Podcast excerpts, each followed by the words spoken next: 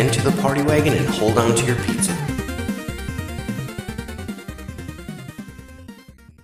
Welcome back, everybody, to Epic Tales from the Sewers. I am your host, Justin. Eric's not with us tonight, but I do have some special guests with us, and they are from a new podcast called Beyond the Cape Podcast. And you can find them wherever you find your great podcast. I found them on iTunes and Spotify, I believe. So today we have our Marvel expert, Mister Alex. Hi, everybody. Good to be here. Thank you for the invite, Justin, and I'm looking forward to tonight's episode. All right, and we have Ryan, who is our D C expert. How's it going? Thanks for the invite. Can't wait for the show. And we have our general comics expert all around, uh, good guy, Alejandro. Hi, everyone. Glad to be here, Justin, and can't wait to get into some good conversation. All right. So I, I, um, I premise that this is a Ninja Turtles podcast, but since you guys have a comic book podcast, you know, I was hoping to kind of like get you on and be like, hey, maybe you should talk about Turtles a little bit more, you know, and uh, I wanted to get in there early. I know you get a couple episodes out, and I, I got to listen to a couple, and I mentioned before we started recording things. Um, uh, your first episode was about villains, and nobody mentioned the Shredder. That's because I wasn't there. Okay, I would have mentioned. That would make sense. Would have been the would have made the list. I would have made sure at least the top five. But as much as I like Shredder, I think Krang would be would be a little bit above there for me. Krang Krang's a good one too. But I, yeah. I, I will tell you this. You know, the the interesting thing I thought about your top tier level um, villain structure was that like they can't die, and you know they they. Um, They're, they're kind of like driven by more than maybe just revenge. And I'm like, well, Shredder came back from hell. Like he died and they cut off his head and he came back and now he's a kind of a force ghost thing. So I'm like, he kind of fits that, but he's definitely, you know, he's, he's gone through some changes because I, I know you guys probably haven't read one hundred thirty-two uh, issues of, of the I D W Turtle series, but it's like, he's, he's getting up there and now he's kind of a good guy. So, you know, but it's, it's interesting. I can see that from The Last Ronin. Um, yeah. Kind of a lot. Where especially super uh super Shredder and a lot of the references there, um mm-hmm. I could see where he's getting up there. We'll have to revisit it. I would have thought, you know, the biggest villain for uh the Turtles would be burnt pizza. I mean, you know, I mean, you have burnt pizza or, or pizza and, that burns the roof of your mouth, right? Yes, right. You know, I mean, it's like it's gonna be uh, all hell's gonna break loose. You know, if they have a you know pizza they were looking forward to and then it's just completely burnt, the sauces taste good. I mean, like for me, I always have a bad time when I have bad pizza. So like, I would have thought that would be their villain.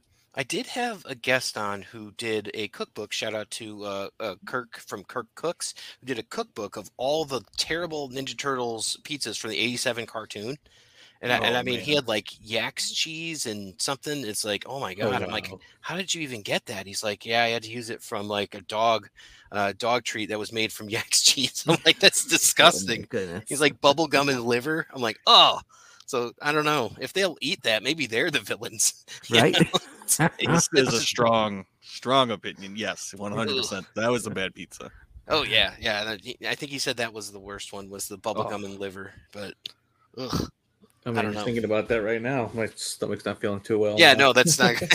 Yeah, I might have to pause this, Justin. I just yeah, we'll edit that nothing. Out. Yeah. So, um, gentlemen, tell me about the podcast. How did you guys get started? What, where's the impetus for this? Um, what was your idea for um, Beyond the Cape? Uh, me and Alex, uh, for a long time, had talked about getting a podcast, and we started way back. I don't know, by like two thousand nine, two thousand ten. Something like that, yeah. The definitely the mainframe was not set up to set up like an R S S, and we were like, all right, well, we'll. It's really complicated to get into this. You know, let's just do it on YouTube. Transfer audio from Audacity to YouTube, and we'll do it this way. And then we're like, oh man, this is this is really hard to promote. Yeah, yeah. Um, and we were we were still in school. Um, I was still in my surgical tech training. Um, Alex was still working. It was uh It got complicated. So we're like, all right, you know what? Let's let's put a pen in this and let's come back. And then just a couple months ago, Alex is like, you know what? We really need to get this podcast started. We waited way too long. Yeah. And like I said, uh, we talked about this before a little bit off before the show. Um, our biggest thing is just we want to have a conversation, introduce people to some new ideas, new comics, and just kind of put down the veil of people that like to gatekeep, or there's just so much hate for the comic books, and just enjoy what we can now all share with comic book heroes being so for everyone at this point, especially with the Marvel universe that kind of really kickstarted that. Yeah, I mean, since two thousand nine, when you guys were thinking about this, that's when the first Iron Man movie came out. Yeah. Yeah, that's yeah. Uh, that was the year we went to the first C two E two when Marvel and D C actually uh, showed up. Uh, Kevin yes. showed up, didn't he? No, uh, uh, Kevin Smith. Yeah, wasn't it him who you gave your your no, resume to? Joe Quesada. Joe Quesada. Joe, Joe okay. Quesada. Well, I ha- Joe, I had... Joe Quesada is still a pretty. He was here last year too, but he's he's not in charge anymore. Yeah. I had the gonads to go up to Joe Quesada and hand him my resume and hey. be like, "Can you please hire me?" Like, hey, every shot. Oh my god. Hey, you gotta take your shot. I mean, yeah, you never know. But he's the nicest guy you will ever meet, though. So I got to meet him twice on the same day, shake his hand, and get a picture with him. Wow. So, and uh, overall, I think it was pretty amazing. That, so. that was a crazy first C two E two. Like I said, Marvel. Oh my D C, god! Yeah. They had the original props from the first Iron Man there. That was that was and, insane. And Captain America, right? It was no, yeah. it was Iron Man, and then the following year it was Captain America when uh, the first Avenger. I just don't remember. Maybe it's the third or fourth year of C two E two. E- either way, it wow. just got bigger. And bigger. Oh, it's crazy how small the first C two E two was. Uh, yeah, yeah. It was in one of the exhibit halls. It wasn't even like the main floor where it is now. Oh, it's right. so big. It's it's like uh, I remember the one prior to COVID was the largest amount of people I had seen in one place ever. Yeah, it, it was we just went, like a sea of people. We yes. were there, and I was like, "Oh man, this is a uh, this is a little nerve wracking because." I think we we're talking about, I'm like, some things are going down at work. Uh, I think yeah. we're going to shut down pretty quickly. Yeah, yeah. Yeah, and then, and then here I am shaking hands with Jim Lee. You know, like, okay. You know, that was that was fun. Yeah, that was, that was a good one. But I, I think that was like my second one because I, I hadn't gone to a bunch because I'm, I'm originally from Connecticut and we had okay. just Terrificon out there. That only started in like two thousand fifteen. So it was it was like you didn't get a lot of stuff out there unless you went to New York Comic Con or anything. So, you know what? C two E two has the flag of never missing a single year since they've opened. Like after like it was February. I remember it was like February of twenty twenty when C two E two came, and then March everything shut down. Mm-hmm. Yeah. So and then. You know, and then once once stuff started opening again, C two E two was there. Like there, were, it was like the end of twenty twenty-one too, December. That was the last time um, me and Ryan uh, went to C two E two. Yeah, and then and, I went uh, the following two years because I mm-hmm. now just I need time off work, so I just rent out the whole weekend and stay there. Yeah, um, it's crazy how it's it's changed so much. Yeah. Oh yeah, yeah. I mean, you met uh, Alex Ross and Stan Lee. Yeah, Alex yeah. Ross, Stan Lee. Uh, wow. I happened, I happened to meet. Um, I stood next to Geoff Johns at like a kiosk, and I was like, "Hey, it's just so weird." I'm like, "Thanks for Booster Gold, man." Yeah, I'm like, I'm like, I, I love, love that series. uh, who was that actor um, who played Darth Maul? Ray Park. Oh, Ray Park. Ray, yeah. Ray Park. I, I yeah, didn't Ray like. Park. I just met him passing. It wasn't even like I was in line. I was in line to meet Alex Ross, and I just yelled his name, Ray Park, and he oh, turned wow. around, and I'm like, "Can I get a picture?" He's like, "Sure." And, uh, wow. and yeah, I mean, that was a great first year. Yeah, I'm, I'm jealous because I had Henry Winkler like that, but uh, I was like, "I love you," and he's like, "And I love you," and I'm like, "All right, it's cool."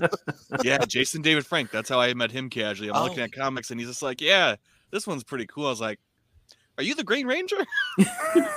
Like, you played Bloodshot uh, recently in the Valiant universe. Yes. So like, oh, thanks, yeah. man. Yeah. I, I guys, I love Valiant. You know, that's that's Valiant. One of those things. It's a love hate relationship because Valiant hates to put out books. So yeah, yes. But I love them. So, but that's what I was going to ask too. So, um, you you guys got started. Um, C two E two. You're all jazzed up. You're you're going to go. How did uh, Alejandro uh, figure into this uh, equation here? Well, Alejandro, um, I met Alejandro through my wife, actually. Um, you know, they went to law school together, and he's a, a year below her. And so uh, there, my wife was having a an event with her other law school students, you know. And uh, we, you know, she introduced me to him, you know. Uh, we talked, we joked around, and then uh, I went to C two E two, and he ended up showing up there uh, with uh, another um, friend of his from college. I mean, we even we didn't even know like we were meeting up. We just were like texting. I saw him on Facebook or something, or just happened to like run into him. And then ever since then, we just, you know, stayed connected, and uh, and we just been chatting, and he met Ryan, and we just been, you know, um, geeking out ever since. So that's awesome. Yeah. What do you guys, what do you guys geek out about when, uh, when you get together? Oh, oh man. Usually it's the movies. Get? We, yes. uh, yeah. you know, we go to, you know, we try to see them once, once they first come out. Um, obviously it's been a little hard now with everyone living apart, but I know one of the things that we enjoy just going to the movies and seeing the new releases, and then just hashing out all the action and C G I and everything that was put into the work of that. Just kind of breaking breaking down everything. Yeah, yeah. It's it's yeah. been a hell of a year too. Like we've had Guardians of the Galaxy three. We've had the uh, the was it uh, Across the Spider-Verse, or this Beyond? I forget which one this uh, is. Across. The, I, across ju- I just saw it again yesterday. I've yeah. seen that twice. And then we had The Flash come out. Yes. So, you know, I mean, this is this is a huge year, and and I mean, I feel like we've been kind of starved for it. You know, um, after getting what like Black Widow and Eternals, and it's like, all right, I, I saw them both on the big screen, and it's like it's okay to see a movie, and you know, it's all right. But those were like clearly some of my least favorites, and um, and I'm not an Ant-Man guy, guys. So I like my least favorite out of all the Marvel movies, like before all like the Eternals came out, was definitely Ant-Man and Wasp. So I'm about halfway through Quantumania now, and I'm like, all right, it's better than Ant-Man and the Wasp. You know, I, I, I can agree with that. that yeah. I mean, it was a. Uh, I would agree with all Marvel movies. Ant-Man is definitely on the bottom, but uh, I think it uh, depends, on the, depends on the context. The first Ant-Man was nice. I think they did a great job with yeah, it's the not Ant-Man. Terrible. No. But Quantumania, I think me and Alex talked about it on the last episode. You have Kang the Conqueror, who's finally front and center as one of one of the better villains in the Marvel database. And you put him in a comedy. I I feel like they could have done more. Um, so I'm hoping maybe that we'll get to see a little bit more in the next films, especially Loki season two. But yeah, yeah, yeah. the Ant-Man he should Ant-Man. not be named, or he yes. with no name. Yeah, Loki was great. I, I think Loki's awesome. I love She-Hulk.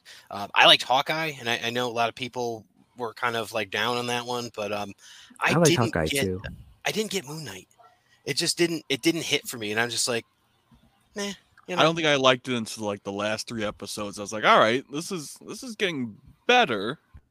Um, so we'll see with the how the next season goes. My wife loved it. She's like, she's like, oh my god, this show is so good. And I'm like, is it though? It's like, it was just a slow start, you know. We're yeah. we're getting into this character, and we find out he has one personality, and he's forgetting things, and I think we just kind of get sidetracked from his multiple personalities.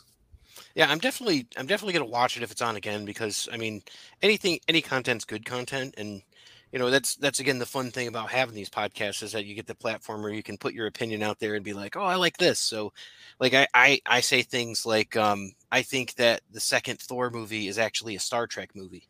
And, and yeah, people well, are like, I would, I would like, agree. What? Yeah, yeah, it's uh, like look at the plot. It's actually a Star Trek movie. So you know, people get get they're like, oh, it's so terrible. I'm like, it's not though. You know. Oh, definitely. I think we just had this conversation with uh, Kraven the Hunter. I'm personally, I th- I like the trailer. I'm excited for the movie. Cool. Um, cool. I know Alex is not as uh, big of a f- big of a fan of what was released, and I think some of that has to do with the Morbius story. Yeah. Well, it, it kind of looks like Morbius. So. Yeah, it it definitely like, kind of looks is. exactly like Morbius. Um, but I really like the actor, so I'm hoping for a yeah. little bit of a different. Slightly different. I like the action, so I'm hoping that's going to make up for it. Ryan, did he? Did you get a chance to see, watch the Morbius movie? Yeah, I liked. How, I liked how, how was it? Is it worth a watch, it. or should I just skip it?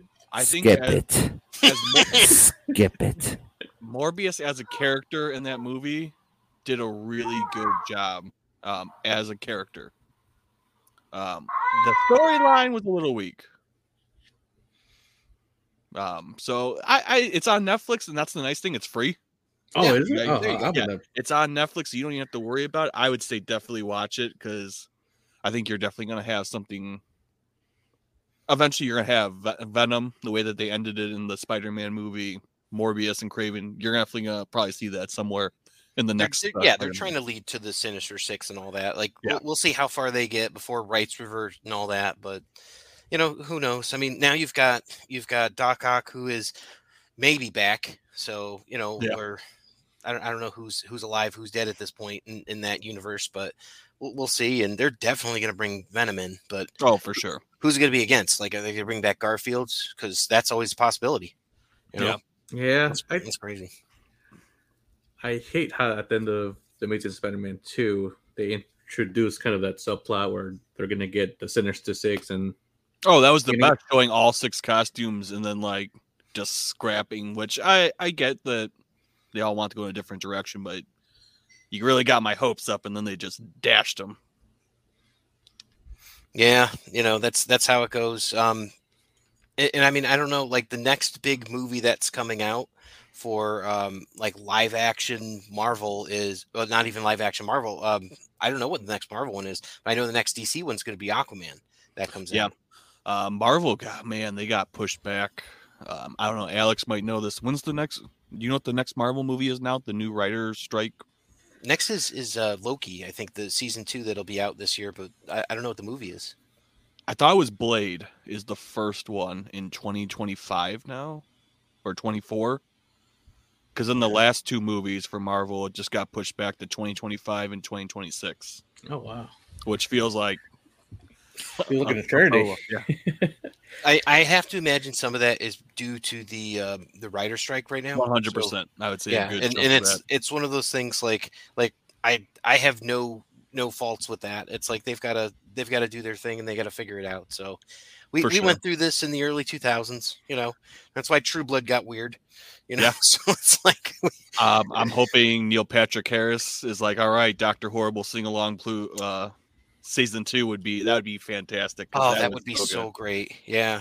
And, and I mean, everyone's still around. You still got uh, Nathan Fillion. Uh, yep. He's going stronger than ever, you know, with the rookie. So Felicia Day's ready to go. I mean, you can get everyone.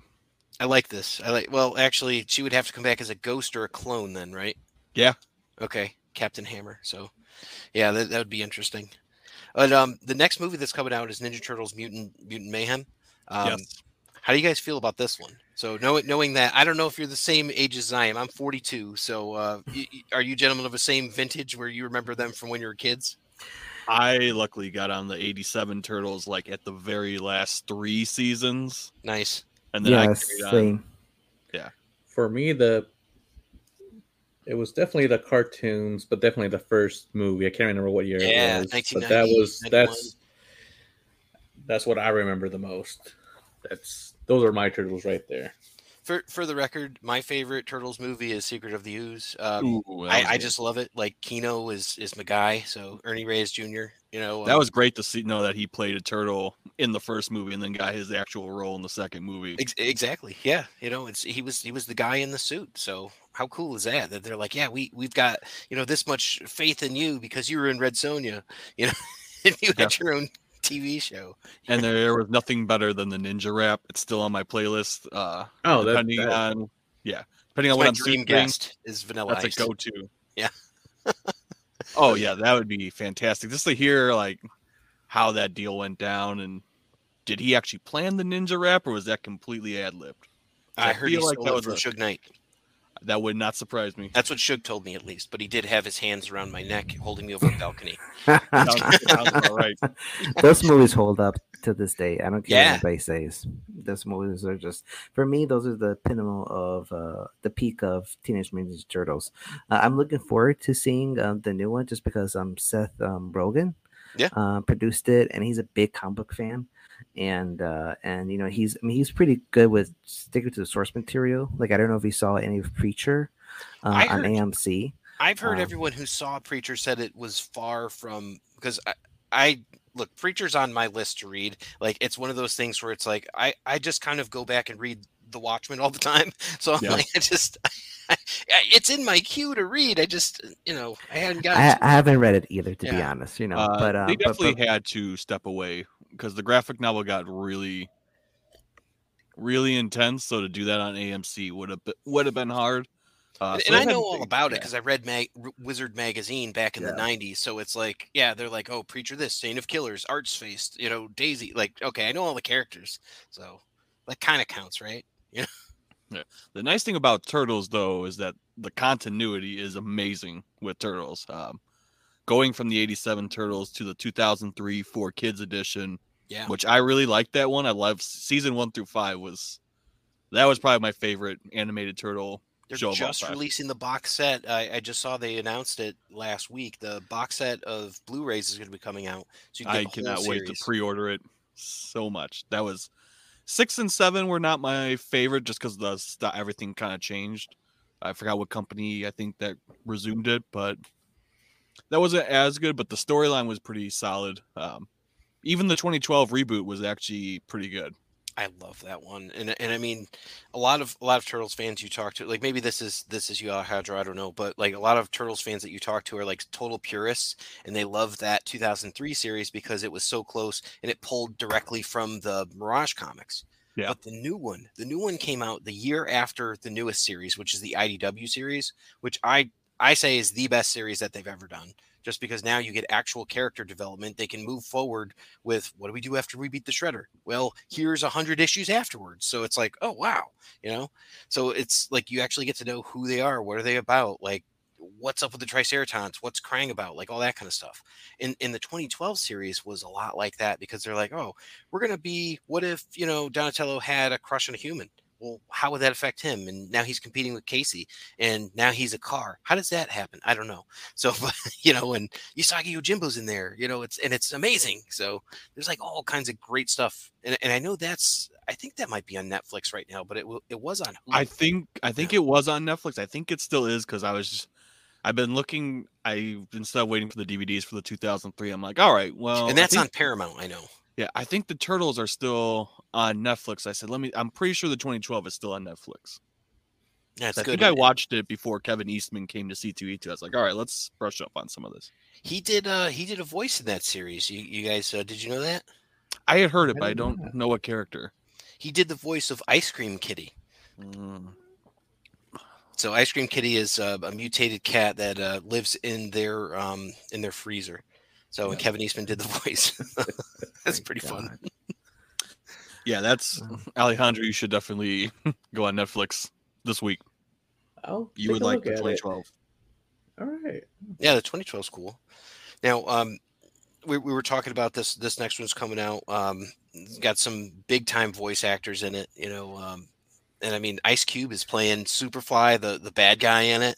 And uh, this the trailer just came out, and it looks like like it's oh, this is going to be a little bit different than kind of what I thought. Uh, w- what kind of initial reactions do you guys have? Uh, have you watched the trailer? I should ask. I think the um, only was... downside for me was hearing Donatello's voice. It just sounded, I don't know, too too high pitched or something. But... He's the youngest of, of them for sure. Like you could tell. Yeah. Yeah, some something was going on. He, I think he needs to get a growth spurt immediately. But other than that, I, I think I did enjoy the trailer and definitely considering on going to watch it. I want you to hit, hit theaters. Oh, for sure. Um, I mean, Jackie Chan being in it, that was fantastic. Yeah. I mean, that that for me is just like a full circle thing, like finally bringing him into this fold. Oh, yeah. Yeah, I mean, having him is just going to add more to the um, to the franchise, you know, and uh, and. Is I, to comment on Alejandro, like uh, the Turtles um, sounding like so young. Maybe like did they just turn thirteen? Is that where the where the teen is, is is kicking in? Which if that is, you know, like I mean, that makes it interesting, right? They have like the, those whole teenage span, you know, before they turn like eighteen or twenty or like or before they they're out of the teen phase, I guess, you know.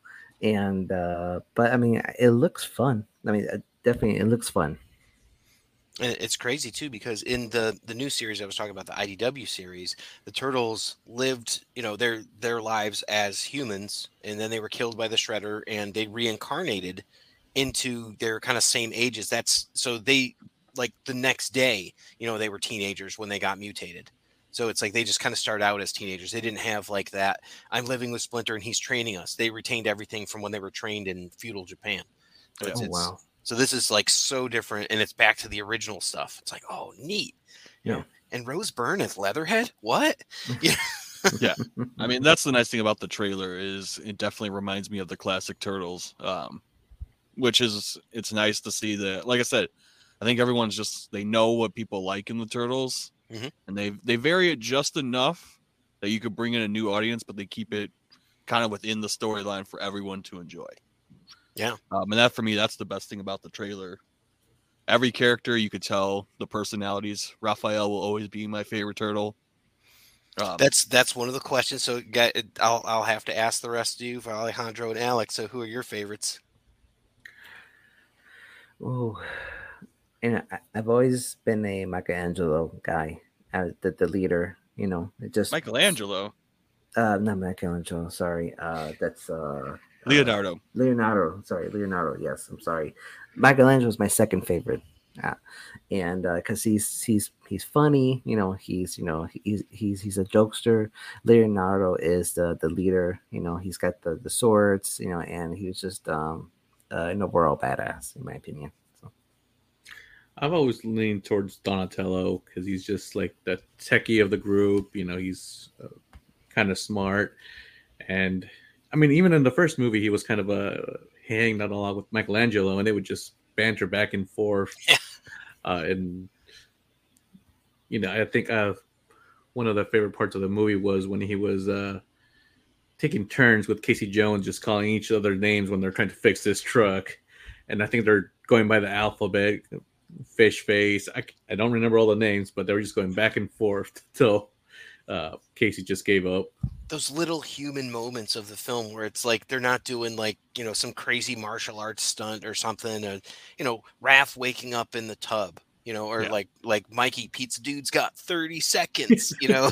It's like, yeah, no, I, I could absolutely see that. It's, it's kind of funny, too, because we almost went that way where there's four of us and there'd be four different different uh, turtles uh that are your favorite. I'm a Leo guy, unapologetically. Like, I will be salty if we're playing the four, the arcade game and I can't play as Leo. Like, I, I just, he's my guy. He's not just one of my favorite Turtles. He's one of my favorite comic book characters. So, yeah. But um, yeah, like we almost did that split. And and uh, Kevin Eastman says, he's like, when when he asks people like at a panel, it's like, okay, raise your hand if you're a Donatello fan. Raise your hand if you're a Raph fan. He's like, it's usually split like pretty evenly. Like, and it's it's so funny because I don't know that there's another another comic that really does that, because even with like the X-Men or Avengers or, or Justice League or something like that, it's like, well, who likes Wolverine? Like everybody raises their hand. Okay, who likes Cyclops? Four people raise their hand. So, and I'm one of those four. That's that's cool. So, you know, who likes Nightcrawler? Everybody in the place raises their hand. Yeah. You know, both hands, because he's the best. So it's like, you know, stuff like that. It's like there's no other thing where there's a split, and no, you know, it's just it's just really cool. Yeah, that's the best thing about the Turtles, and especially in the new trailer and the the newer shows, is just they take four different personalities and they completely make them their in. They don't ever blend into each other. You're never gonna see like Raphael trying to be Donatello. Oh yeah, yeah. Um, and that was so nice about the the Last Ronin. That was probably that was the best five issues I've ever read. Is watching Michelangelo take on a completely new role, I think, than he's ever had to. Mm-hmm. I, I'll show you guys something because uh, th- this is this got me in trouble with the wife, but I'm going to show you this. So here, you see the uh, statue there, the Last Ronin. Oh wow, beautiful! Yeah, beautiful. That came in the day before my wedding, so yeah, you know, it was it was too late. I mean, every, everything was already done. Oh yeah, it's yeah. done and paid for. Yeah. Did you put it on the register? Is that how I you did, added? You know, uh, she had asked me that, and I said no, I did not. So you know, I told her it was a pre-order for four, and it was. It was like a two-year-old pre-order or something like that. But I'm like, oh, did they have to send it the day before? You know, right. uh, yeah. That I I love The Last Ronin. Like uh, I I think Alex had mentioned how they're going to turn it into a video game, and I, I think that's awesome. You know, I'd, yeah. I'd be surprised if we don't see something for this new Ninja Turtles movie, like with a crossover for a game. I, I haven't even seen something for a mobile game, which I was kind of shocked. I'm like, this is coming out yeah. in August, and they're not hyping it up that much. That was uh, Splintered Fates. Yeah, that's that's um that's uh, written by Tom Waltz, so it's it's basically the I D W Turtles, kind of like that. So yeah. it's um and that's just an Apple Arcade. I don't think that's hit um uh, uh Android yet, but um you know it's it's cool. You know, kind of fun.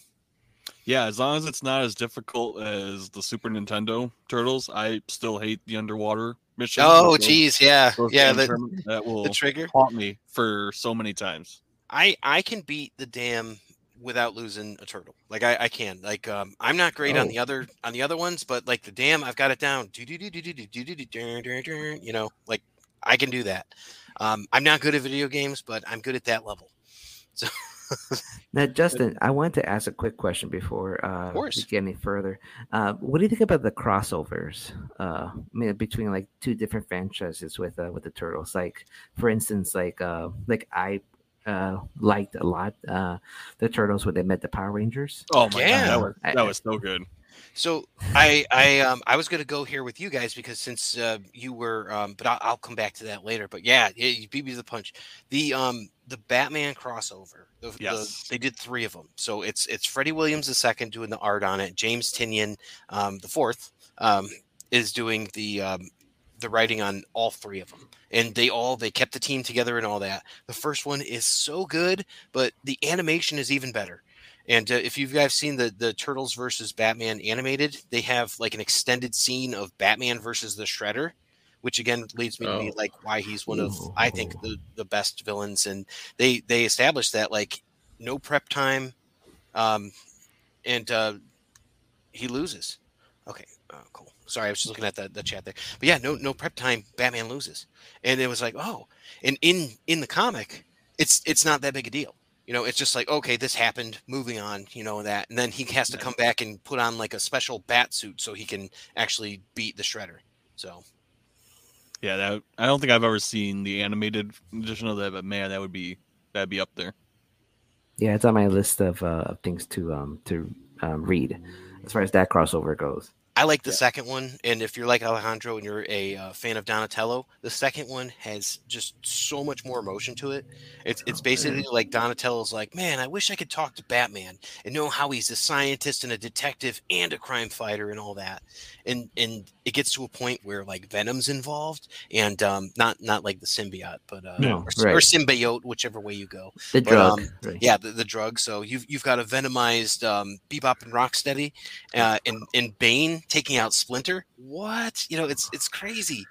And then in the third one, you get like that sort of weird shift where you have like, oh, Leonardo is mixed with Nightwing, and who who obviously Ryan, who would be mixed with Red Hood? Oh, Red definitely Hood. Raphael. Yeah, one hundred percent. Of course. I would buy that standalone comic any day. Oh yeah, yeah, and it's like everything made sense, and you're like, oh my god, it all just makes so much sense. And and it's James Tynion the fourth who is. Not like you can't even argue that he's the hottest writer in comics right now, you know, yeah. with like everything that he's doing. It's like he's working at every company. So it's like this is this is just so cool. But I, I think it's amazing. And um, like I, I'm all for more of that stuff. We've got the Power Rangers going on. It's uh, Turtles Power Rangers two, which I think issue five just came out. Um, yeah, that's good. Uh, you've got Turtles Usagi Yojimbo going on right now. Yes. That's that's um I mean technically he's back at Dark Horse now. He was at I D W for a little bit, so you know. But I mean the, the Turtles, that's how they started out, doing crossovers with like yeah. Gobbledygook and like I don't know, uh Grimjack, you know, like weird stuff from like way back.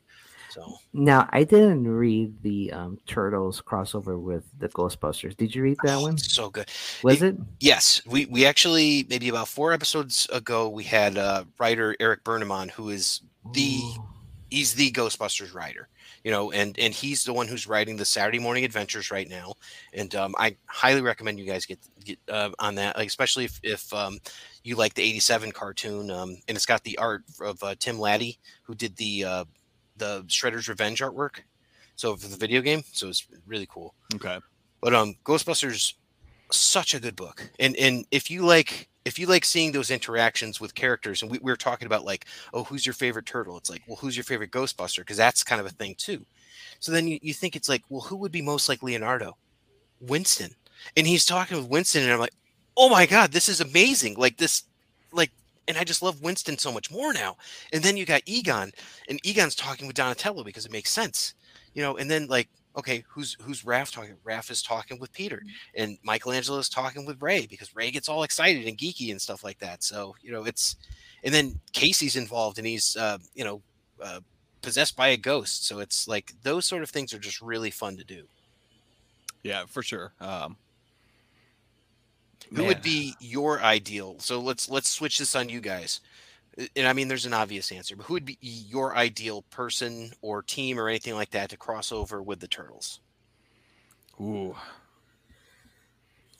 Fantastic Four Turtles has always been something I'd want. I'd like to see. Damn. Um, Raphael and the Thing uh, just going on a straight brawl would be fantastic. Yeah. Out the gate, I wasn't I wasn't thinking you'd go Marvel. So that's that's pretty cool. Yeah, he took mine. Damn it. I I swear I thought you were going to say Daredevil, which is like the, the huge elephant in the room. It's like, yes, that has to happen at some point, you know? Oh, yeah. I mean, without Daredevil, I mean, technically there wouldn't be any Teenage Mutant Ninja Turtles. It's so. one hundred percent true. Without Frank Miller's run on Daredevil, yeah. it just would not exist. Yeah. I mean, you could do a Heroes for Hire with the T M N T. Uh, yeah. That's uh, I nice love that. with with uh, Luke Cage and Luke Iron Cage. Fist. Maybe yeah. Colleen Wing. Oh, that yeah. would be amazing, actually. Turtles go to Kowloon. Oh, man, that would be... Hunt down Doctor Doom for his two hundred dollars. There you go. I'm just so glad no one said Punisher, by the way. So uh... I just I just don't get his comics, you know? You know, I think Spidey would be a good team Spidey up. Spidey would be great. With, yeah. uh, with, because, like, both of them are, you know, charismatic, you know, especially, like, Leonardo. I mean, I could see um, Michelangelo fanning out over Spider-Man, you know, and him wanting to, you know, like team up. I mean, even the Avengers would be a great crossover with the with the Turtles. Which which version of the Avengers would you go with? The movie version, or are you talking like nineties Force Works with like Sentry and Scarlet Witch and Spider-Woman? nineteen ninety-four. Okay. Yeah, yeah. I, I think those would be really good. You know, like um, just because they're you know they're. Is that Heroes Reborn time. era that you're talking about there? Oh my God! You know, I'm not sure. I, I, I, I don't know that. To be completely honest, Justin, it's it's um, all right. It's, yeah, we, we get geeky on this show, so I, no. I don't even know. I don't even know either. You know, I I just I'm just happy that someone mentioned Luke Cage, and I'm like, oh, I get to talk about Luke Cage finally. Right. uh, Luke, uh, that was oh so good.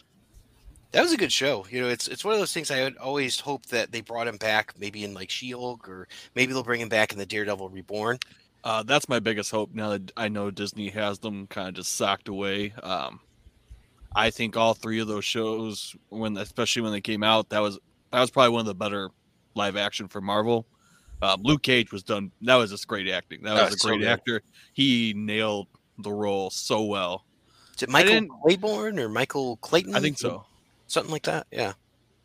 Um, I didn't like the way season two ended, but I was like, oh, that's no big deal. These shows are doing so great. Course they're going to do a season three. Why would they pull them? And then we got, the we got dude, season three of uh, Jessica Jones, right? And we got I think that. So. And um, and uh, Punisher's getting another season because Rosario Dawson at C two E two is like, this is the first time I get to work with uh, John Bernthal, and I wow. kind of I get to complete the the Marvel set because she was in all their shows.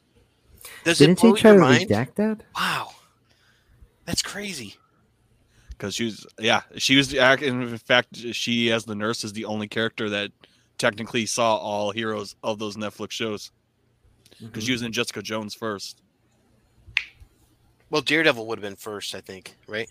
Because because uh, uh, she remember. was she was the one yes. uh, in yes. the yes she yeah. was yeah she's Daredevil and then Jessica Jones and then eventually in um, uh, Luke, Luke Cage. Cage. Yep, the whole let's get some coffee thing. Yeah. Yep. Yeah, that's that's cool though. I never, I can't believe that's like such low hanging fruit that I never even thought of. But like, yeah, Heroes for Hire would be amazing. Oh yes. Uh, just... We asked we asked Kevin Eastman this, and he said Commandy would be cool. Commandy and, and like the like all the, the people from the future, like the tiger and like the a- apes and all that, like the yeah. the mutant people. I'm like, yeah, that's. I mean, that makes a lot of sense.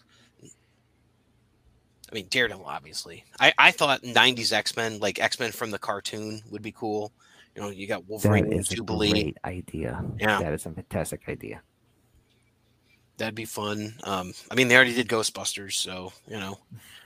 And uh, Star Trek, I think, would be great. Like, the original Star Trek or even Next Generation would be fantastic. And if anyone says Voyager, I will lose my mind because that is the wrong answer. So, you know. But I mean, how cool would it be? You've got like Spock and and uh, Donatello, and they're working on some prop problem, and you know, um, Spock is just thinking about like how illogical all his stuff is, like being held together with like bubble gum or whatever. You know? It's oh, like, for sure. Trying to show like Spock to eating pizza and like yeah, to, you know how how to enjoy pizza, and Michelangelo trying to teach him. That would be a fantastic panel. Just and they laid the groundwork for this, you know, with the whole Space Heroes things in in the twenty twelve series with, um, you know, Leonardo, where he was like obsessed with original Star Trek. So, yeah, I could see that. All right, I'll throw another one at you guys. Galaxy Quest. How about that? So we go even more meta, and it's Galaxy Quest, you know, in a different dimension, and they meet the Ninja Turtles, but it's the Turtles from the movie. I'd be okay with that. I, mean, I like Galaxy Quest. How crazy would that be? that, that'd be a fun watch. Wow.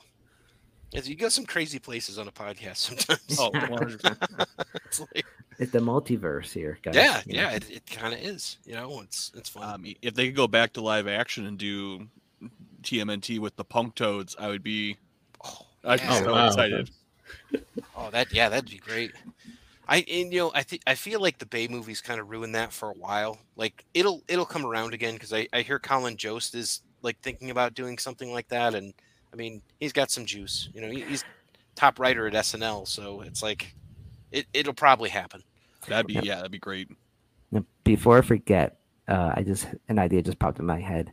What about um, the cartoons, Teenage Mutant Ninja Turtles, the ones that we grew up with, you know, in the eighties, meets Street Shark. Oh, Street oh Shark, that would be a good one. I mean, live action Street Shark. I, I want to say that there was a lot of test screens for those, and they just never came to fruition. I hope one day someone's gonna see that this would be one of the best. Would things Vin Diesel have. Be in it though? That's oh, one hundred percent. Yes, he has to be. Vin yeah, Diesel, The Rock. It's all like, about family, right? It, it would one hundred percent be like everyone you would think. Terry Crews. Oh, I love Terry Crews. That's so fantastic. Terry Crews like, with Street Shark would be so good. Well, you know, um, Vin Diesel like was... big like a Street yeah, Shark. He's ready to go. Him and The Rock, they're already in costume. Yeah. They they don't like each other though, so that's that's something to consider. You know, Vin Diesel would... was in a Street Sharks commercial. Yes, right? yeah, yes. that's why I was thinking of it. Yeah. So yeah. It's like that would be so much fun. Bring it, everything around full circle. Right, oh, right. Oh, goodness. Sorry, go ahead, Justin. I didn't mean to interrupt. Now, now you got me thinking about, like, all these other things that we never saw, like like the trauma with Toxic Crusaders and, and stuff like that. And, you yeah. know, um, man, I don't know why. I really want a Silverhawks movie or series or something right now. But I would do that. You know, live-action Captain yeah. Planet would be – I would love to see that so much. Is that is that irrelevant now, do you think? Like, um, is that something that would still come up and be uh, poignant and be like, okay, this, there's like all these people from like different continents, and they're making this one Superman played by Don Don Cheadle, I imagine. But um, is sure. do you think that that would hit as as much as it did in the nineties? Uh, to some degree, I think it'd definitely be more of nostalgia. I mean, I think you got some kids that'd be like, oh, this is this is funny. I've seen. I've seen memes about this, and I've seen exactly. I've always wondered what Captain Planet is. Um, I do think the action element, um, no one really got hurt ever in Captain Planet. I mean, yeah, was, I think you're right. Yeah. Um, it was some cool villains, you know. Oh, and... they had very, yeah. Um, but I think a lot of people would be like, oh, so they cleaned up the lake. I watched an hour movie that they cleaned up the lake. But for me, I'd be like, oh, just play the theme song. That's all I want to hear. I could see Captain Planet coming back as a villain, kind of like in that Comedy or Die thing that he did, yeah. where it's like, and then he just goes and becomes like a full eco-terrorist. So, you know. Corrupted, it, corrupting Captain Planet would be fantastic. And who's going to stop him, guys, but Matt Tracker from Mask. Yeah, Matt. It's like... If I could get a live action of Mask with Liam Neeson as... as oh, as my that, God. I would watch that. Got a certain set of skills. Those skills oh, in ter- my turning my car into a plane. He just has a van, just masks us everywhere in the van. Oh my God! So, so who plays the bad guy? Was it Cobra or whatever? The bad guy? Yeah, he, yeah. I don't, I don't know. Who do we get for that? I, I, ooh, that'd be tough. I just want to see Daniel Radcliffe as a villain every time I see him. I feel like he could fill the role. He was good in Lost City, and I mean, it wasn't a great movie, but I, I enjoyed him. You know, it, it, you know, Sandra Bullock vehicle. Do, say with it what you will, but it was interesting. So. That's fun. Now, um, shift shifting here. Um, I'm going to go back to villains here because I, I I did listen to uh, most of the first episode. We were talking about villains. Um, and just to just to go back, so you said you, you didn't really like Doctor Doom. Shredder should have been on the list. What about the Kingpin? Where does the Kingpin fall on your guys' uh, villain list for tier? Uh, he's in a mid-level because he, for the most part, physically, despite what everyone has seen on the shows, he is pretty much an inst- unstoppable force physically. I mean, he's actually he did kill Spider-Man. I mean, yeah, you know, in, in the Spider-Verse movie, he killed the Chris Pine Spider-Man. Yeah, so I mean, I think a lot of people, and, and even in the Daredevil show, I mean, that I thought was one of the best. Uh, yeah. Vincent D'Onofrio, I think that was like prime Kingpin. Um, he's not he's, he's not super powered. He's just he's a dangerous man. Um, I do think on the scale he stays. Like New York, I don't see him ever being like, you know what, I'm going to take over the world. But I think if he was to ever set his sights, like kind of like a Lex Luthor, I want to become president. Yeah, he would be extremely dangerous. He would move up higher on the list. Are you guys current on your Daredevil reading? Um, I'm not. I just read Devil's Reign. I'm like way behind. But he was the mayor of New York for a while. And, um, you know, kind of stuff happened. And then he had to go for re-election. He uh, got the Purple Man. And he was trying to use the Purple Man to influence everybody to vote for him. So not to make them to, but just to kind of give him that little push. And it was like this, this big deal. And, you know, um, it, it was, is gets kind of convoluted, but um, it, it was a decent story. But I mean, Kingpin's always there. And the reason I mentioned this is because like Lex Luthor, there was this, uh, let's say there's like a shadow group that was trying to make uh, Wilson Fisk run for president afterwards. So I didn't know if that was a thing, like if he's now president in the Marvel universe. So I don't think so, but I would, no, I would like good. to see that. Um, cause like I said, uh, even putting the Sinister Six, I mean, he, he may not be, you know, jumping out of windows, throwing bombs, but he, he's got a lot of potential. Yeah. And I mean, he's married to Typhoid Mary. You know, who's a pyrokinetic psycho assassin. You know, um, he's he controls Bullseye. You know, when Bullseye's around, it's like, and that's that's a hard personality to deal with. He's respected by Norman Osborn. He's respected by Doom. You know, um, you know, mentioned on, on the show like Sinister. I'm like, I don't know if Sinister would respect him because he's a, just a human or whatever. But um, yeah, I don't know. I, I find him to be one of the scarier ones because like he is the person that is like. In that first series of Daredevil, like if you mention his name, like you'll get killed. And yeah. Then you literally watch him like smash somebody's head in a car door. And it's like, oh my goodness, this is yeah. crazy. You know? Yeah. I mean, he's definitely a, a foe that you don't, don't want to um, mess with, you know, and, uh, and he's not just physically, but also like intellectually as well. Yeah. Know? Like he may not be as brilliant as like Doctor Doom or Reed Richards, but I mean, he, he has resources and he knows how to move, you know, the chess pieces just enough to where he's in control. And um, so, yeah, I, I mean, if he, you know, really wanted to, I mean, he could um, do a lot of damage if he um, if he chose chooses to do it. But for him, I feel like, you know, like, um, like um, yes, he wants control, right? But he also wants a measure of peace, you know? So like I don't. He think understands both sides for sure. Yeah. Yeah, I don't ever think like his goal would to be like um to destroy the world because like he lives here along with us.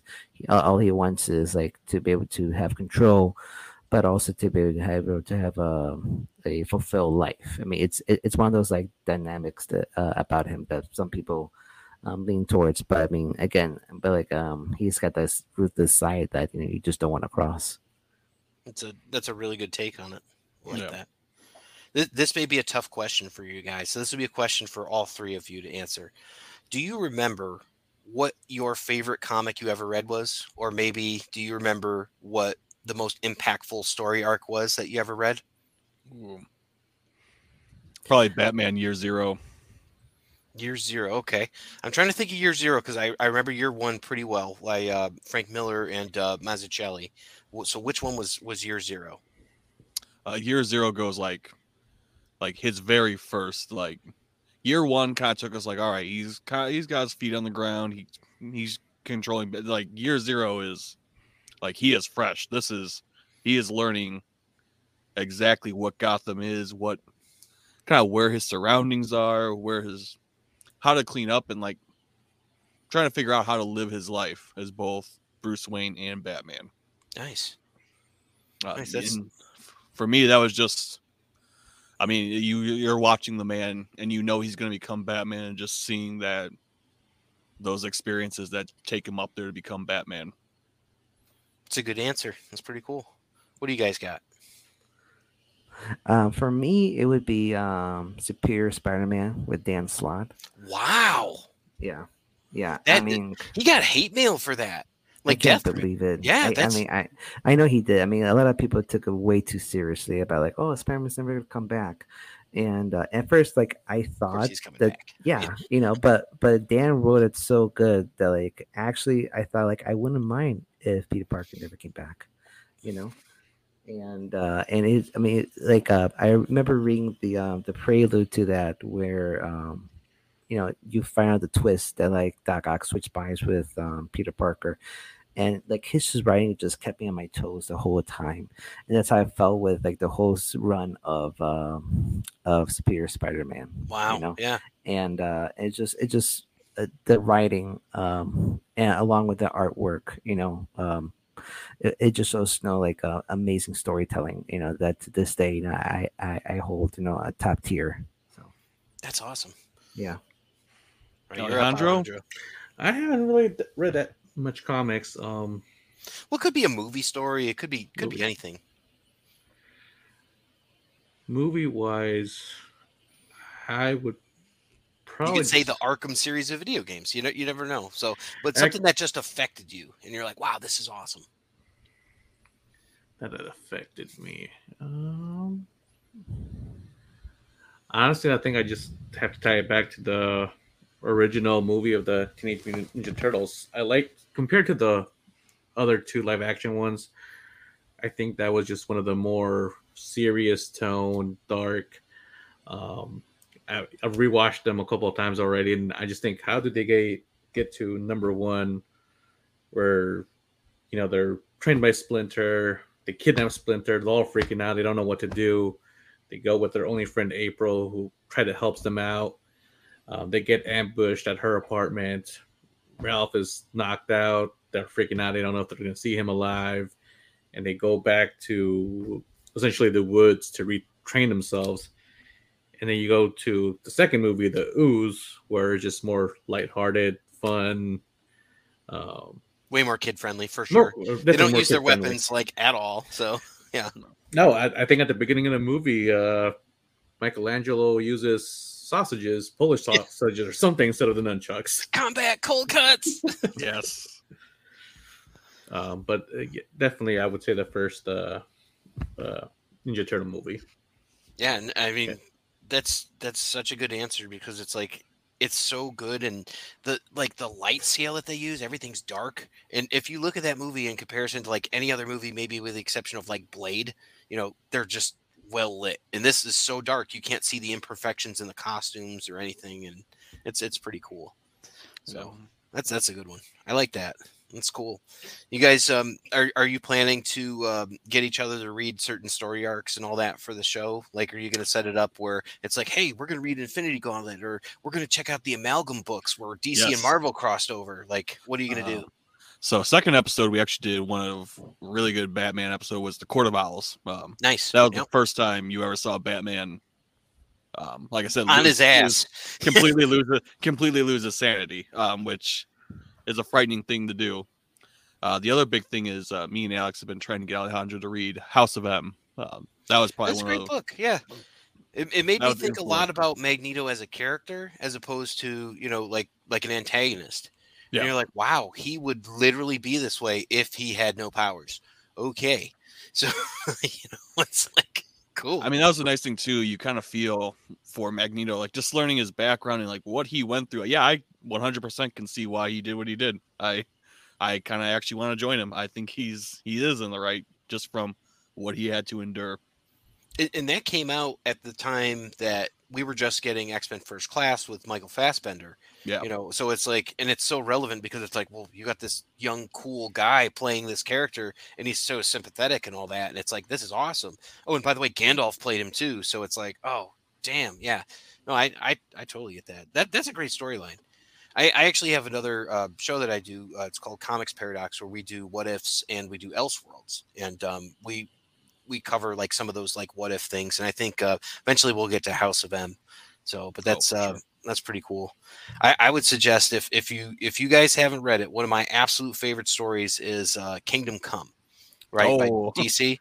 Yes. Like, I started out as a Marvel guy, and like I, I've always loved Turtles, and I've always loved the X-Men and all that, and Daredevil and all that. But um, like after I read two books, the first would be Crisis on Infinite Earths, and then after I read um, Kingdom Come, there's no way in hell I, I could not have been a D C guy. it, it's just that good, and I'm like, oh my god, a- Alex Ross did this. Mark Waid, who who are these people? Like, I need to read everything they've ever done. You know, it's like it's so good. I, I would suggest like that. That would be awesome.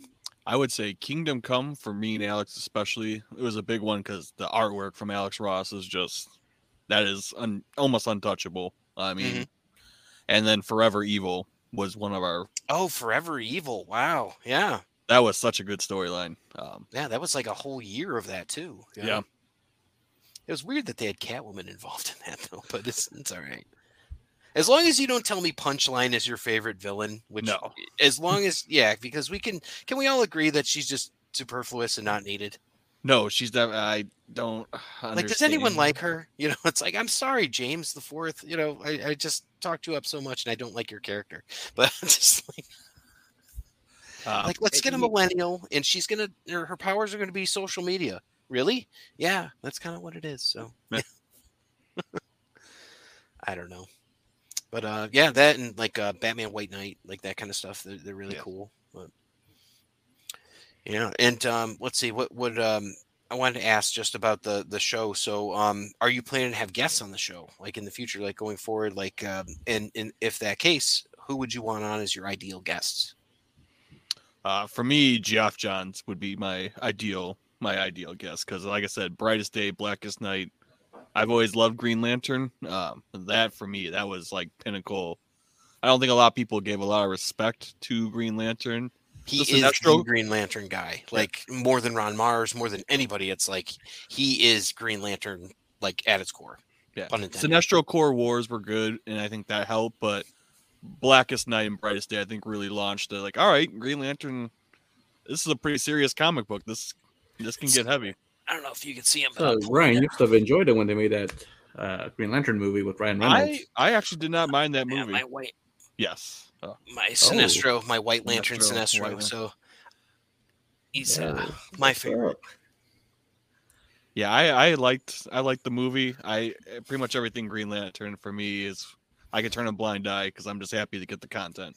I, I, I'll be honest with you. I like that movie. Like to watch. It's um, Hector Hammond should not have been the villain. But no, that was that's, not that's my fine. favorite. You can't tell me Mark Strong as Sinestro is not both menacing and amazing because oh. I mean, it's, it's he's the he's the bad guy from Kick-Ass. You know, that's yeah. like, he's just he fits the part. So it's the it's end credit scenes. Yes, the spoilers for whoever hasn't seen it, but when he put that yellow ring on and transformed, I was like, oh my god, this is everything I wanted. And and the cool stuff like like um. when uh, Toma Ray is is just showing like this green sort of particles floating around and it's like, oh, this is what you can do with this ring. That's awesome. Michael Clark Duncan's last film, I think, where he played yep. um he played as uh, Kilowog. Kilowog. Yeah. There's there's a lot about that movie that's good, and I, I know it really gets like pooped on a lot, but it's like, you know what? There's good parts of Suicide Squad. Yeah, you know, like agree. the Suicide Squad was cool, but like Suicide Squad, you know, you take out the Joker stuff and you can you can kind of watch that movie. Yeah, yeah, no, I, that's a good point, Alex. Um, I would say uh, if I had to really um, have my pick of, of writers, I would love to have interview Dan Slott again. Wow. Um, yeah, I mean, he's um, again like his uh, Superior Spider-Man run and then Amazing Spider-Man. Then uh, I know he's done tons of other books, you know. And I just love just to pick his brain and like um, what makes a good writer and like and how does he just uh, connect with these characters so well and and um, and be able to tell such a compelling compelling story.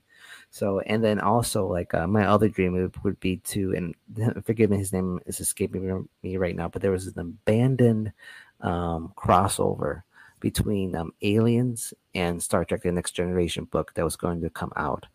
and uh, and they even have like cover artwork and everything ready. And then I think the Disney merger just um, just um, just canceled that and, and killed that project, you know. And uh, I would love to just interview that writer oh and goodness, just find out what the story would have been, um, how it would have been like, you know, Picard uh, and and his crew encountering encountering the aliens. Because I mean, I mean that's a perfect setup right there. Oh right? yeah, the, the, like a like a crossover that never happened, you know, and, and that we all wish that would have happened. That almost did, but uh, it just never came to fruition, you know. And uh, it's uh, it, I mean, how great, you know, like I mean, it just fits perfectly, you know, like uh, Picard, Worf, battling uh, toe to toe with an alien, you know, and just see just think, what like, else, you know, Klingons have two of everything, right? Like, so they're saying, so imagine like the facehugger gets on him and like then it bursts through the chest and all that, and he lives because he's got additional organs to keep him alive. There's right. there's room to run with this. Oh, it, for sure. Yeah. That has to be Ron Mars, I, I swear, because he did the Green Lantern crossover with aliens. Oh, that was a great, oh, that was a great comic. That actually that was, was a great, really good one. Yeah. That was really amazing. Like even the, the Borg, end. the Borg and aliens, I would. Be... Oh god. Oh my god! Like that would be insane because you think they could gestate inside the Borg, mm-hmm. right? Who would assimilate? Who would be my biggest? Like, does the Borg Queen face off against the Alien Queen for dominance of the Hive? Does she possess them? But it, yeah. then again, now you're looking at something where it's like they have literal acid for blood. Is exactly. that going to be? Yeah, exactly. And and the only way that a Borg could really assimilate an alien is if like they were assimilate the person that already has an alien implanted in them. I don't know if you guys you watch know. Picard season three. There's yeah. another way. Yeah. yeah. yeah. But it was great. That was a great season. I, yeah. I loved it. I, yeah, I loved it. I like season two too. So you know. For all the haters that don't, I, I liked it. I'm sorry. Yeah. All right, you're up, Alejandro. Who's your who's your uh, ideal guest? You know what? I think I would like to have uh, Tenoch Huerta, the guy that played uh, Namor in the Black uh, Black Panther: Wakanda Forever. You know, just to see this new twist on Namor. I don't know much about the original uh, character, but you know, he just brought a new, fresh. Uh, insight and twist and new culture to it in the movie. So I would like to pick his brain on how he prepared for his role for that. Yeah, that's that's a great idea. And and I think he did a great job. So, yeah, you know, um, pretty much just the last thing I want to say was that uh, Dan Slott got to start doing Ren and Stimpy comics. So how, how crazy is that to go from that to like the now it's kind of like his his era of She-Hulk has surpassed the uh, the John Byrne stuff. Yeah, he's like the Dave Filoni of comics, you know. So, well, maybe of Marvel, I, I, I guess, you know, it could yeah, be like yeah. that because Geoff Johns is is well, Dave. I would argue that Dave Filoni is the Geoff Johns of Star Wars now. So, yeah, right, right. Yeah, you know, it's kind of like like oh yeah, he's had his hands in everything from Smallville on. So it's like oh crap, yeah, all right, you know. So and I, I pointed out I, I love Booster Gold. He's like one of my favorites. Him and. Uh, Ted Kord, Blue Beetle. So, oh, oh we team. forgot Blue Beetle's coming out before oh, Aquaman. Yeah. How could I forget that? I just saw the preview. Oh, that's so, gonna be so good. But uh, it's it's been awesome having you guys on. Awesome talking about some comics. I could do this all day. Um, but uh, before we go, let's. Uh, where can folks find you? Where do you want folks to find you? And um, just let, let's uh, tell them a bit about uh, where they can find your show and all that good stuff. Yeah, so our website is uh, b t k podcast dot com. You can also find us on Instagram at Beyond the Cape uh, podcast. Um, anywhere you can look us up, iTunes, Spotify. Um, we're trying to put out a weekly show. Um, so any anyone that wants to find us, give us a suggestion, anything you'd like to hear, any topics you'd like us to cover, or just anything you want us to find some background info. Like I said, we just want to get everyone in the conversation and kind of get everyone a part of this. It's awesome. And uh, do you do you folks want people to find you on social media? Are you at that point? Like, um... yeah, um, definitely follow us and then leave comments. Let it let us like I said, uh, let it let us know what you guys want to see, because um, we're definitely here to kind of be with the people, kind of all of our anyone that's out there that just wants to talk about this and just have a conversation. Yeah, we always try to post like fun facts about comics, either behind the scenes or just you know uh, characters or just events on our, on our Instagram page, and then um, and then we always post through there too. You know, when we release a new episode, that's great. That's great. And, and I think you guys have some fresh perspectives on it. And I, I really like the positive way that you're going about it. So, you know, the, the only last question that, that we ask on here is um, pineapple on pizza or not? What's what's your take on that? Always, I love Hawaiian pizza. I, yeah, right. Ryan's on my team. I love it. Yeah. My uh, my wife uh, would love um, hanging out with you guys because she loves Hawaiian pizza.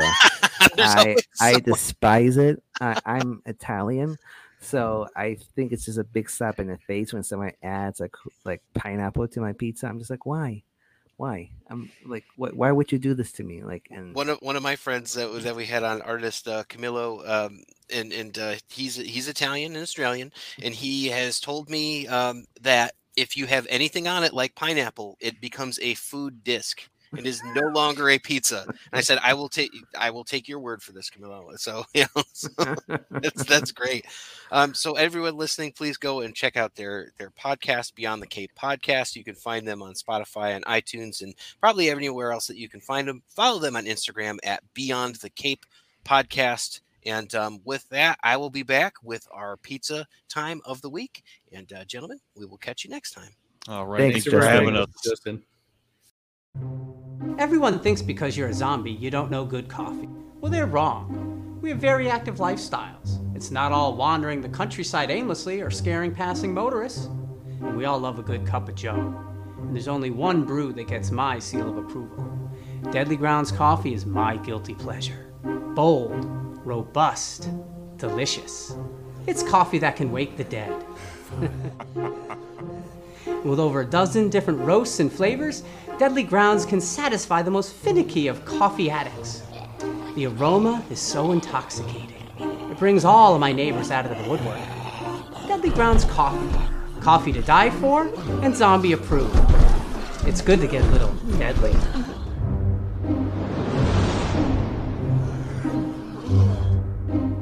Use the front door! Oh, they're so disgusting. It's pizza time. And now, in a segment that we call Pizza Time, where we discuss any Teenage Mutant Ninja Turtle or pizza-related food, I give you Pizza Time. All right, everybody, let's talk about the secret of the ooze smoothie, which will be your pizza time today. They say, don't worry, there's no mutagen in this neon green smoothie. But if you start your day with a glass packed with nutritious banana, apple, and spinach, you might just discover your own ninja power. Kapow! Ingredients. Four ice cubes. One cup plain unsweetened almond milk. Two tablespoons natural peanut or almond butter. One banana, broken in half. One medium sweet apple, cored and sliced. Two handfuls of baby spinach. Instructions. Combine the ingredients in a blender. Blend them all together until the mixture is smooth and uniform in color. Pour into glasses and enjoy. Did you know, bro? In Naples, Italy in twenty sixteen, one hundred chefs joined forces to break the Guinness World Record for the longest pizza ever made. The pizza was more than one mile long and was made using four thousand four hundred nine pounds of flour, three thousand five hundred twenty-seven pounds of tomatoes, four thousand four hundred nine pounds of cheese, and two hundred eleven quarts of olive oil. That's one big pizza.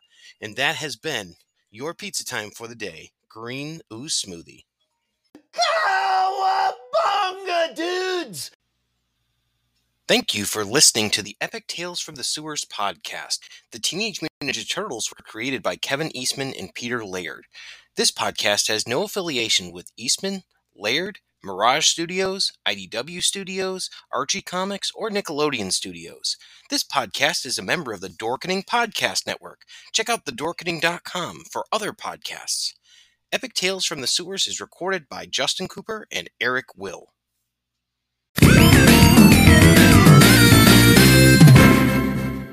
Hello, intrepid listeners. This is the Generation Playlist Podcast, a podcast about music where we are your guides through a particular group or artist. We talk about the music, and then we make a customized playlist to share with you, our listener.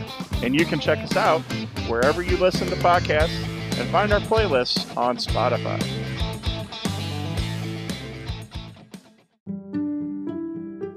It took me ten years to make the perfect man cave. And then we took it over. And we made it into the multiversal chamber. Then I started my own podcast. And we took that over too. And we're the co-hosts, the Multiverse Kids. Yeah, and I'm the dad, the geeky dad. And every week, we what? We review the movies, shows, and books. Games and toys. Yeah, and sometimes we even have a special guest. So, join us every week on the Geeky Dad Podcast.